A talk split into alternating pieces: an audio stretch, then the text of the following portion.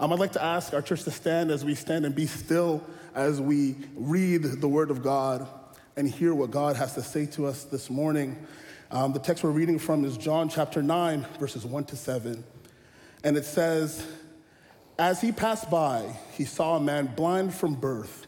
And his disciples asked him, Rabbi, who sinned, this man or his parents, that he was born blind? Jesus answered, It was not that this man sinned or his parents, but that the works of God might be displayed in him. We must work the works of him who sent me while it's day. Night is coming when no one can work. As long as I am in the world, I am the light of the world. Having said these things, he spit on the ground and made mud with the saliva.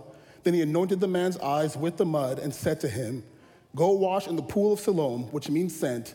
So he went and washed and came back seeing. The word of God. You may be seated. Everyone, welcome to La Sierra University Church. Those of you online, wherever you are, thank you for being here with us. We've been going through uh, a series, The Bible, Racism, and Us, and what a hard conversation that is. But it's a good conversation to have. And I think hard conversations are important, and I think we don't need to wait for a tragic event to have a hard conversation. And I think sometimes we set ourselves up to do that, like we need something tragic to happen on the news before we talk about it. But there's never a right time to have hard conversations. And in fact, I think if we can't have a conversation anywhere, we need to be able to have it in our church. We need to be able to talk about the hard things here. And when we have these hard conversations, when we reflect about the hardships of life, the realities of life, the reality of how sin has affected humanity, we need to be able to listen. But listening is hard. In fact, listening is really hard sometimes because listening requires you to change your posture, to stay still sometimes, to feel what someone else is going through, you know, and to step in. But sometimes we end up hearing more than we listen. And I think we know uh, that there's a difference that exists between hearing and listening.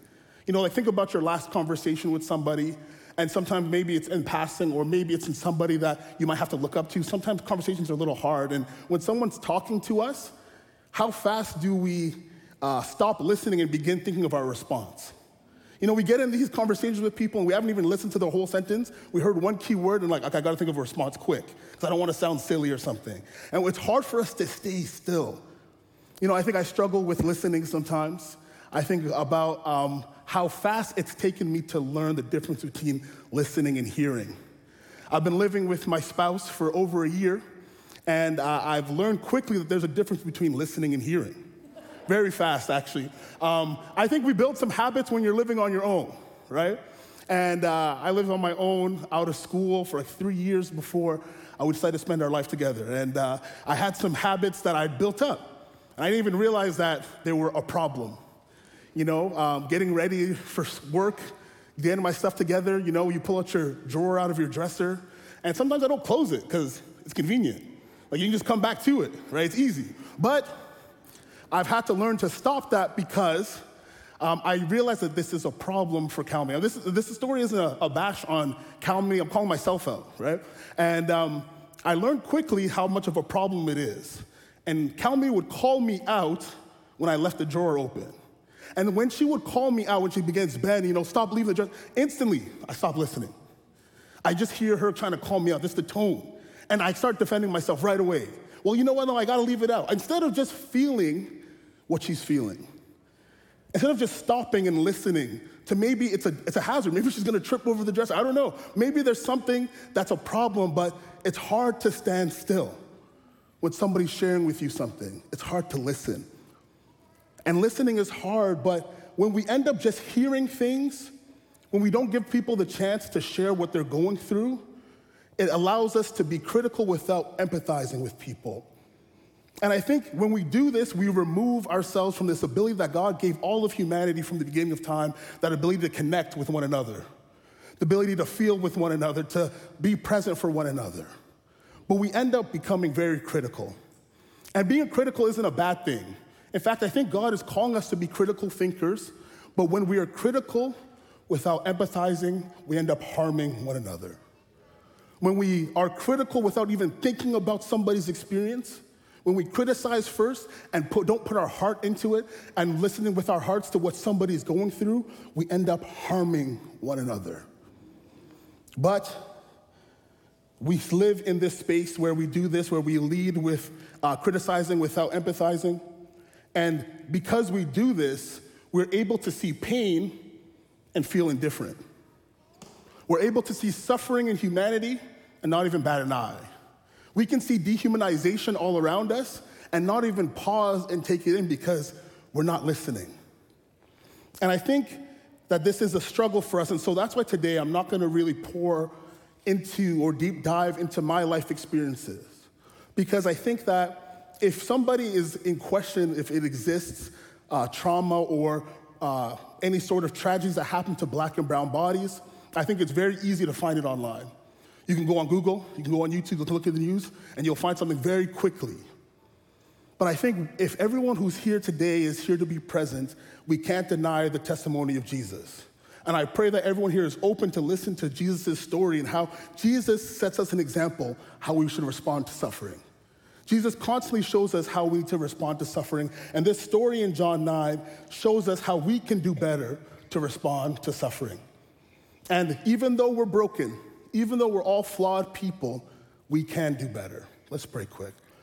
Lord God, speak through me. I pray that we're able to connect with you and able to see where you are leading us to be people who lead in love. In Jesus' name I pray. Amen. Today, I want to focus on John 9 as we've read a little bit. I want to focus on three things. And I think we're always talking about things that we can do, but today I want to talk about things that we can stop doing if we want to be people who want to be present. If you want to be people who hear stories of trauma and just are able to sit in there and feel and ask, what can I do next, rather than just asking questions. And I want us to just focus in on these three things, these three don'ts, if I may, as we go through it. So I'm going to dive back into our verse that we just read. And it says, As he passed by, he saw a man who was blind from birth, and the disciples asked him, Rabbi, who sinned, this man or his parents, that he was born blind? Jesus answered, It is not that this man sinned or his parents but that the works of God might be displayed in him. Such a powerful response Jesus makes there. Very simple, but very powerful. And it reminds me of uh, kind of our interactions when we're younger or with people that just are like not really paying attention to us. Like when I was younger, um, that's that thing that people like to say to each other, you know, if your friend jumps off a bridge, will you do it? Like that was me, I was down to do it, right? And so if I saw my friends doing something, I wouldn't mind trying. I gotta try it once. That's how I was as a kid. And uh, they were trying to just hop over the local fence just between apartment buildings. And it was one of those metal fences with the kind of spiky top that's a little twisted. It's not like barbed wire, but it's like a little sharp. And uh, my friends hopped over it. And so, being the kid I was, I decided to try it too. Hopped over this fence, instantly got caught on my back, ripped through my whole clothes, ripped my back. I'm like in pain. I don't know if anyone ever hopped a fence and failed like that, but I was in pain, crying, went home, my mom saw me in my ripped clothing, tearing up, and the first question she asked me is like, What did you do? You know? And it's like, funny because I think we do that, right? How many times do we see someone in pain or something? You're in the house, you hear a loud sound, you ask the person you live with, like, hey, what did you just do? Instead of asking, like, hey, are you okay? Like, did something bad happen to you? You know, like, how can I help you? We end up just asking, you know, what did you do? And these, and these disciples, they see this blind man, this man who was most likely been blind from birth, he's most likely in poverty, struggling, needs help. And they see suffering, yet all they do is question. They see this man struggling and with not even anything that he could do to help himself. They don't try to help him. They don't try to be an answer, but they rather are looking for an answer for some reason. And they see the suffering, all they can do is questioning.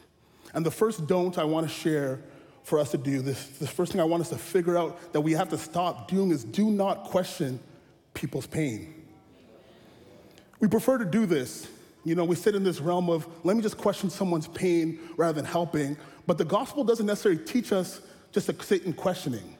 In fact, the gospel teaches us to step in. That's why Jesus is always in these stories. He sees people and he stops and he steps in. He sees someone struggling. He sees people, even when he's not even paying attention, he stops and he steps in. Do not question people's pain. And we find ourselves seeking for answers. You know, I think humanity in our, in our life of questioning, when things not perfect, we find ourselves seeking answers And like it's almost like the answers we want will give us an excuse to accept someone's pain. It's like we're okay with some answer, like let me ask about it, because maybe there's an answer that I can be like, okay, I'm good, I can leave it. But there's no answer that's good enough for us to ignore pain.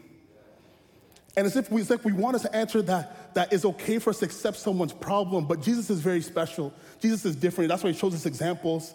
Jesus sees somebody's pain and he says, This is an opportunity that God might be displayed.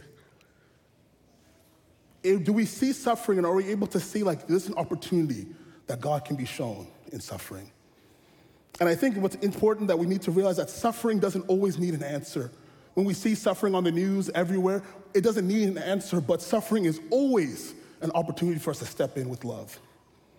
When we see the news and we hear about the police killing somebody, when we see the news and we see people getting whipped at borders, when we see racism in our work, at school, in our church, in our communities where we feel safe, when we see people being discriminated against, may we see this as an opportunity to display God's love.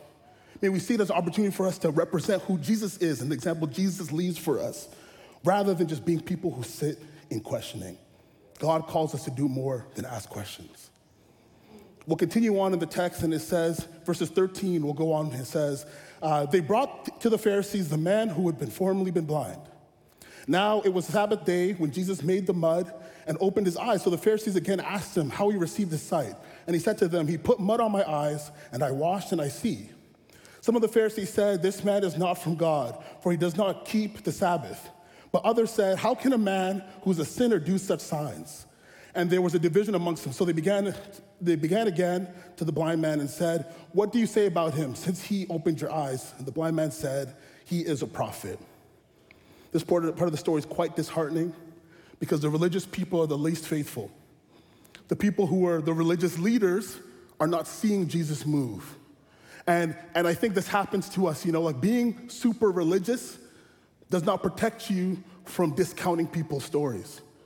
We think that because we follow rules and we do things that uh, maybe our church group does makes us perfect, but we're not perfect, especially if we're not listening to people. And, and we see ourselves in this story because instead of celebrating with this man who now can see, this person who's born blind, this person who's struggled all their life, the first thing that these Pharisees do is water down this person's story. And they water down this person's story specifically because their experience, the experience of the blind man, doesn't match their worldview. And this is a scary thing. My second do not is do not water down somebody's experience just because it doesn't match your worldview. And this comes from a place of complacency. Like we build our own worldviews and our own perspectives that it's okay for certain things to happen. And, and we know that it's hard to accept some people's story because forever, if we accept it, our worldview has to change. So it's easier to ignore and push people out, push certain situations out, so then I can keep thinking how I think. I keep doing things how I think. And they could not grasp that Jesus could have healed this man who was blind because in their worldview, Jesus was a sinner, was a wizard of some sort, was someone that was against the church, was doing all these things. And this can be us. We force people into our box of life. We force people into our box of worldview, and that we can't accept pain coming from lips. When people are sharing things that they're going through, it's unfathomable to, unfathomable to us because it doesn't match our worldview. Like, if you think about any story that you read or any fiction that might exist, it always is hard for us to grasp that one character that's like evil and that switches over to being good because we can't forget about the things that we've built about them in our mind that they're evil for sure. We can't focus on the fact that people are changing and things can happen. It's like we put somebody in a box and they gotta stay there. We have these views of people in our world and it stays there, but it's not always like that. And if, we, and if these Pharisees just accepted the blind man's story, they couldn't continue just to think how Jesus was. They couldn't continue to put Jesus in this box.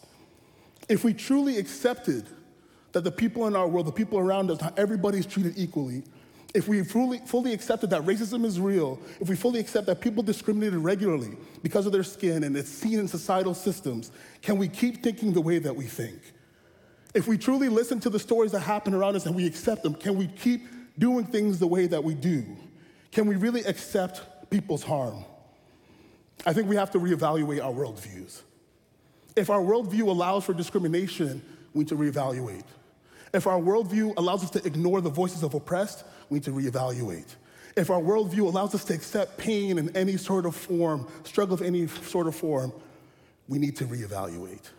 God is calling us to reevaluate and shape our worldview, not just a worldview that serves me, but a worldview that serves other people, the worldview that Jesus sets an example of. We'll continue on to the story, and, I'm, and uh, this is the last section I want to focus on, verses 18 on. Says, The Jews did not believe that this man had been blind and had received his sight until they called the parents of the man who had received sight and asked them, Is this your son who you say was born blind? How then does he now see? His parents answered, We know that this is the, our son and that he was born blind. But how he sees now, we do not know, nor do we know who opened his eyes. Ask him, he is of age. He will speak for himself. His parents said these things because they feared the Jews, for the Jews had already agreed that if anyone should confess Jesus to be Christ, he should be put out of the synagogue. Verse 23 Therefore, his parents said, He is of age, ask him. There's a little bit of context here that we need to understand. Um, the parents were scared to stand up for their son.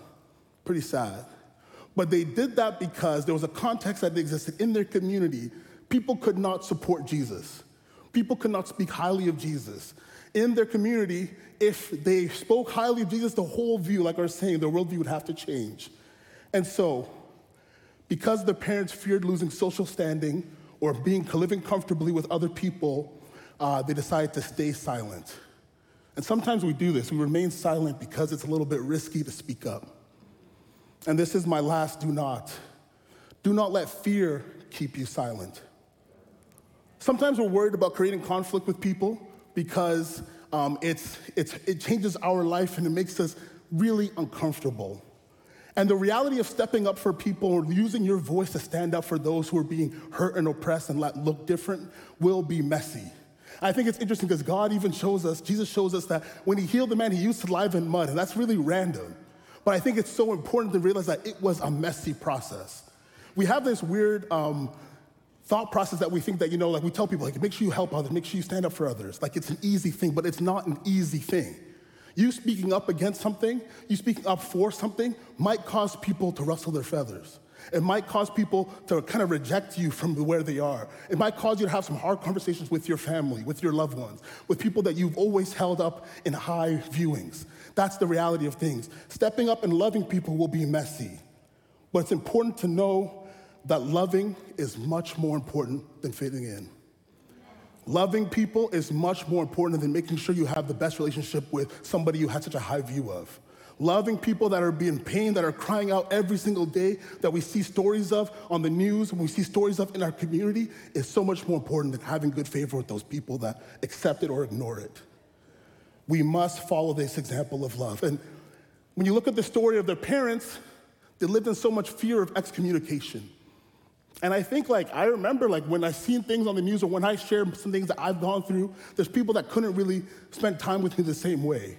And that's a reality of life. And sometimes it's hard because like we feel like we're scared to be excommunicated. But the most important thing that we can realize is that God will never excommunicate you. God will never kick you out for standing up for love. God will never kick you out for loving other people. He'll never kick you out of your community or his community for showing the how to love other people. That is not God's way. I'm closing now, and I want us to realize this story that this is a story that serves as a mirror for the human condition. It's a story about a lack of love, but thankfully, God is always working. We see how the Pharisees are, we see how the disciples respond, and they're not perfect, but Jesus shows us an example. We're always looking for things that we can do, yet I believe that there's things that we need to stop doing if we want to be people who lead in love. We have to open our eyes, we have to open our hearts and listen to the people around us. We need to stop questioning pain. We need to stop watering down people's narrative. We need to stop being silent. Jesus saw a blind man, a man that was struggling his whole life, and knew it was an opportunity to display God. He went and healed him in a way that was uncomfortable, a way that wasn't easy. But Jesus knew that being uncomfortable is necessary for healing and restoration. Jesus didn't hesitate when he saw uh, when he saw this person, and as we read the end of the chapter, he never remained silent. He did what he could, and he did, he used all his resources possible. Jesus is calling us to follow his example, to follow his example of love. And as we continue to unpack this, and as we've gone through, and I pray that we continue the conversation, You know, where are the areas in our life that we're not truly listening? Why are we struggling to listen? Why are we struggling to feel? It's okay to have these things that are not easy to us because we're flawed, but we can do better. We can keep moving like Jesus. We can keep moving in love. And so let's follow Jesus' example. Let us lead in love.